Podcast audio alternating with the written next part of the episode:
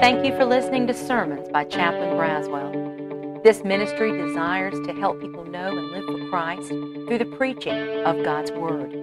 And now, today's message.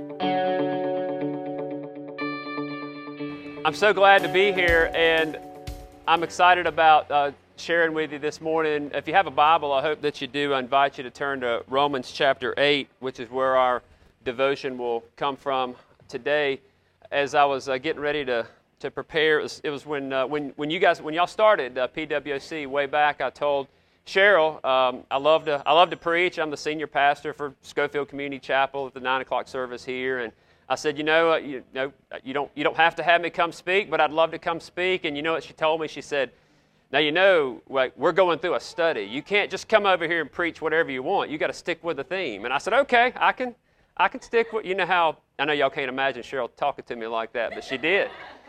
And I said, yeah, I can, I can do the theme. And so she shared with me what, what y'all were uh, looking at with the Kay Arthur study and suffering. And as I was looking at that, I looked at Romans chapter 8, and I think it'll have a word uh, for us today that I think will be a blessing, and I, I hope uh, that it is. That how, how, do we, how do we serve God? How do we live out our faith in difficult circumstances? Let me share a little bit with you about what's going on in Romans chapter 8, and then I'm going to share three thoughts out of this uh, passage that I hope will be a blessing to us this morning. Romans 8 is all about life in the Spirit. Life in the Spirit, as you've gone through your uh, Bible studies, uh, you, you might, uh, one of the techniques they teach you is, uh, is to underline certain words that come up time and time again, or circle certain words. I know that's part of what your Bible study is about. If you go through Romans chapter 8, and if you could see how my Bible is since I've been studying Romans chapter 8, man, I circled every time it had the word flesh. I underlined every time it had the word spirit because what Paul is doing is he's trying to encourage believers hey, you no longer have to live in the flesh, you, you walk by the Spirit. He's going to say that over and over again. He starts the chapter in, in verse 1 by simply saying, There's no condemnation for those who are in Jesus Christ. I can't think of a better message uh, as we talk about the suffering or our circumstances that nothing changes the fact that each one of you in this room are beloved of God. Each one of you in this room, there's no condemnation because Christ suffered for us. Even though while we were sinners, the Bible says uh, Christ died for us. So as we think about that as our backdrop, let's look at look at three sections of this of this passage and uh, look at this devotion. let's title it this How to Handle Difficult Struggles. How to Handle Difficult Struggles. There's three areas I think we see in this passage that Paul points out of, of areas where we can struggle. And I'm going to share them with you right here on, from the beginning. Number one is fear. Number two is different types of suffering.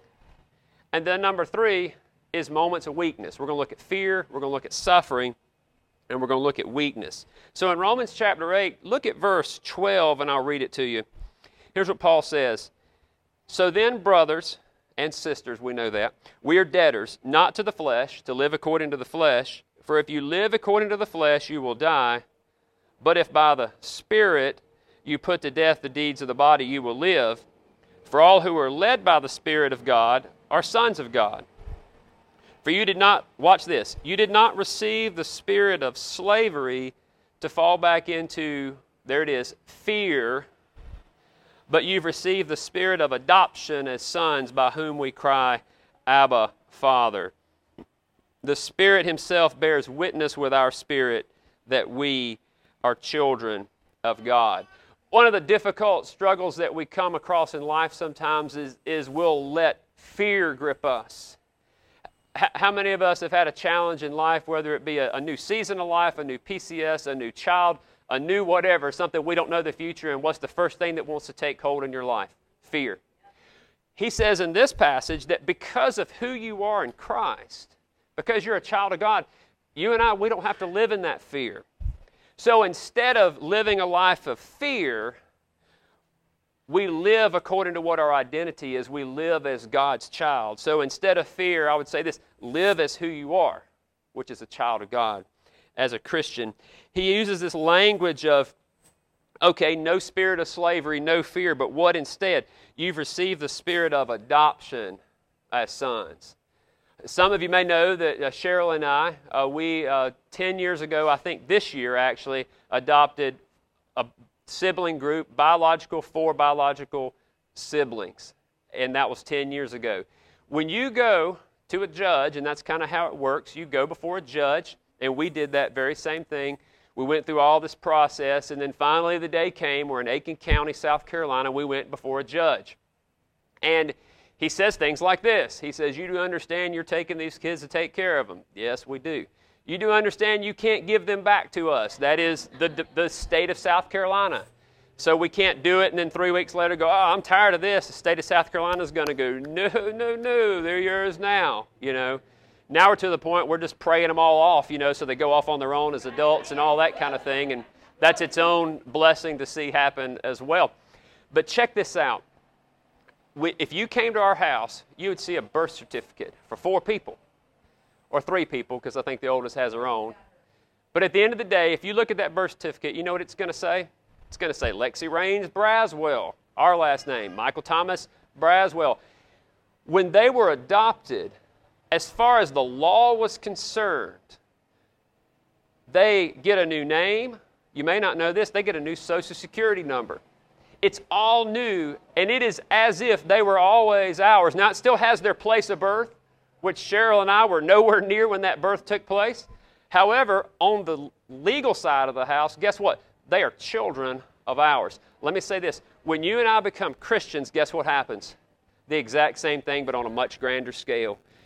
Before we were saved, we were, the Bible says, enemies of God. But because God has saved us, because we become His children, legally we are his child. And just like nobody can do anything about the fact that there are children, nothing can change that. On an even grander scale, nothing can change the fact that you and I are God's child.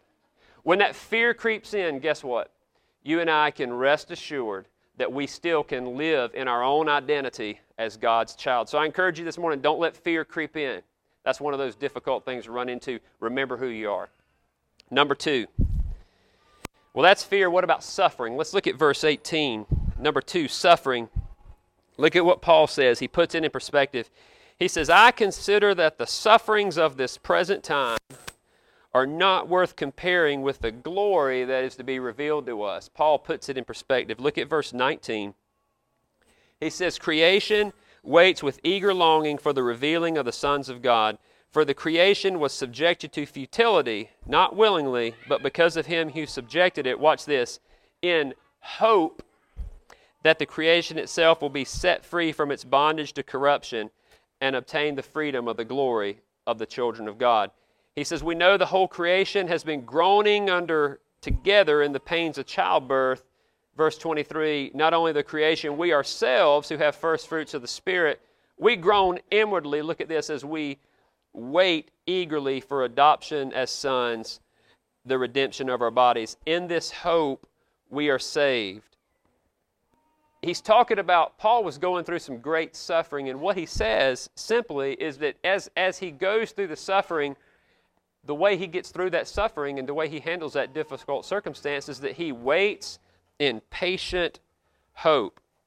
He makes this comparison. If you go back and look at verse 18, he says, the suffering I'm going through now, no comparison to what God has in store for me. He talks about creation itself waiting for the return of Christ, is what, he's, is what he means there. This takes patience. I would challenge you, I've heard it said in the past, don't pray for patience. Mm, I struggle with that a little bit because there's another place in Scripture that talks about the fruit of the Spirit, which is what? Love, joy, peace, and patience. So I can't, as a pastor of the gospel, tell you don't pray for something that God says you ought to have, right? But here's the thing guess how we grow in our hope and our patience sometimes? It's going to happen sometimes through suffering. It's going to happen sometimes through suffering. But if we can grasp the concept of the hope that we have in Jesus Christ, it is amazing how God can change our perspective. Before I came in the, in the Army, big shocker, I was, I was a pastor. I did pastoral ministry. That's kind of what I've done. And there was a lady, her name was Miss Turner. And she, she was she was one of these ladies. I had the unique opportunity to serve in a church that I grew up in. So she was old when I was a baby. You know, you understand what I'm saying? Like in my mind, she was old then. She wasn't that old then, but I thought she was ancient. You know, as she taught my Sunday school class as a little boy. She, it was, it was the classic. Like she probably changed my diapers, and then I'm a pastor going and visiting her.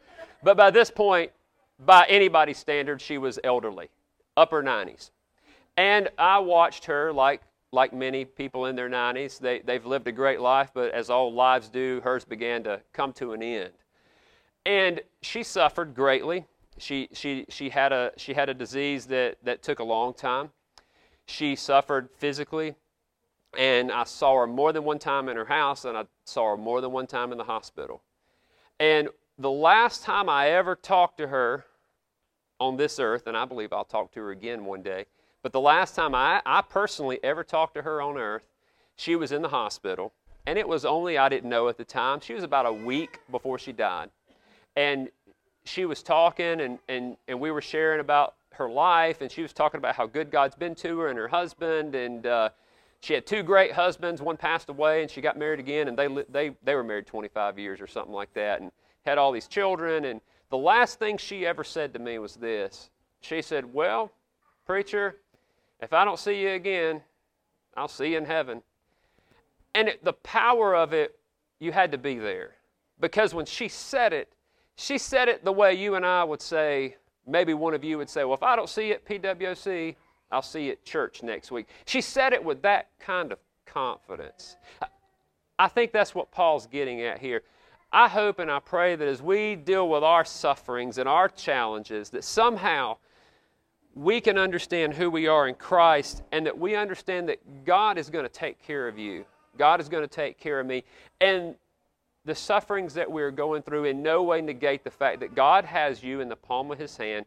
We simply wait in patient hope because God's going to take care of us. Number three, we deal with fear sometimes, we deal with suffering sometimes, but number three is just plain old fashioned, I'm going to call it weakness, use Paul's word. Uh, those moments where, how many, where's my, raise your hand if you're a self identified fixer. Who's a fixer? Oh, yeah, I got a room full of fixers. Oh, God bless you. I'm a fixer. My, my greatest strength and my greatest weakness is I think I could do anything. You know, some of y'all can identify with that. Well, Paul talks about that, this weakness. And it doesn't matter you whether you raised your hand or not. All of us at some point come to a point in our life where we have to admit, you know what? There's nothing I can do. I can't negotiate my way out of this. I can't fix this problem. This person that I care about deeply, what I call what a, what a chaplain shared with me. He called frustrated love. When you somebody you care about is just not if you oh if you just listen to me, I'm so smart. Just do what I'm saying. Yeah. I know none of y'all ever have children that do that, but sometimes sometimes children will do that, or, or siblings, or parents, um, those kind of things. But there's going to come point where we're going to feel very weak. Well, let's see what God has to say about that. Look at verse 26. He's talked about fear, he's talked about suffering. Look at this, verse 26. Likewise, he says, the Spirit helps us in our, there it is, weakness. For we do not know what to pray as we ought. You ever been there? Well, let's pray. I don't even know what to say.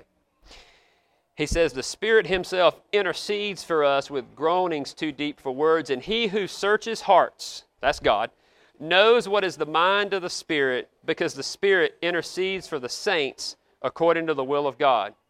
And then verse 28, probably one of the most well known verses in the Bible. We know that for those who love God, all things work together for good, for those who are called according to his purpose. Some translations say we know that all things work together for good to those who love God, to those called according to his purpose. Notice very carefully here in that passage, it does not say in any way that all things are good, does it? That's not what it says. Because if it did, the Bible's inspired and the Bible speaks truth. This is truth. It's not that all things are good. We have things happen in our life that are terrible. And it's okay to admit that. You can, you can cry out to God and say, God, this is bad. God's going to say, I know. But he does say in this passage that in some way, in the big picture, all things will work together for good to those who are called according to his purpose. In other words, in our weakness, God is taking care of us one pastor, his name was John Murray, he put it this, he put it this way. He said, Christ is your intercessor in the courtroom of heaven. But he said the Holy Spirit is the intercessor in the theater of our hearts. In other words, when we come to those moments in our life, and you've probably been there, in fact, as we've been talking about this this morning, if you're like me, I, little things pop to mind where I can say, you know, there was a time in my life I felt weakness. Maybe even right now you may be going through something and you may think, yeah, I feel very weak right now. What Paul is saying is that the Holy Spirit reminds you and me that God is working in our lives. I believe the Bible's clear that God is always at work. Like the song says, even when I don't see it, the Waymaker says, even when I don't see it, what? You're working. Even when I don't feel it, that's what's going on here. I don't, I don't feel like things are in control. God is still working. God has us in our fear, God has us in our suffering, God has us in our weakness. And it talks about what God's done for us in our salvation. Look at verse 29. It simply says, Those he foreknew, he predestined to become conformed to the image of his Son, that he might be the firstborn among many brothers. The one he, verse 30, those he predestined, he called. Those he called, he justified. Those he justified, he glorified. Paul's just using a summary statement to say it is God who has done a work in your life. It is God who has saved you. And then Paul gives the so what of how we deal with our weakness. Look at verse 31. What do we say to these things? He says, If God is for us, who can be against us? And then, just in case we were wondering, he answers the question in verse 35 Who shall separate us from the love of Christ? What circumstance could separate you from the love of Christ? What person could separate you from the love of Christ? Look at what he says. Verse 35 Shall tribulation? Answer being no. Distress? No. Persecution? No. Famine? No. Nakedness, danger, or sword? He says, For your sake we're being killed all day long, regarded as a sheep to be slaughtered. Verse 37 No, in all these things we are more than conquerors through him who loved us. And then he closes, I am sure that neither death nor life angels nor rulers, things present, things to come, powers, not height nor depth, anything else in all creation will be able to separate us from the love of God in Christ Jesus our Lord. In our weakness, what we remember as we talk about, and for the several weeks, I know y'all been talking about dealing with difficult circumstances, we remember that God is taking care of us, that God loves you, and that circumstances are going to change how we feel sometimes going to change. But who God is and His plan is not going to change. Whether we're fearful, whether we're suffering, or whether we're just throwing our hands up in weakness, going, I got nothing else, sometimes that's when we know God's going to work because then we simply turn to Him and we feel His presence and we know that He takes care of us. I'd like to pray for, for, you, for your uh, group and your ladies this morning.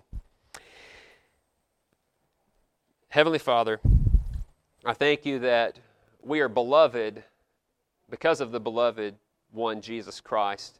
I thank you for your spirit that intercedes on our behalf. And I pray for, for, the, for these ladies. I pray for their families and their children. I pray as they go through struggles, as we all do, I pray that we'd remember we're your children, that you take care of us, and that you love us.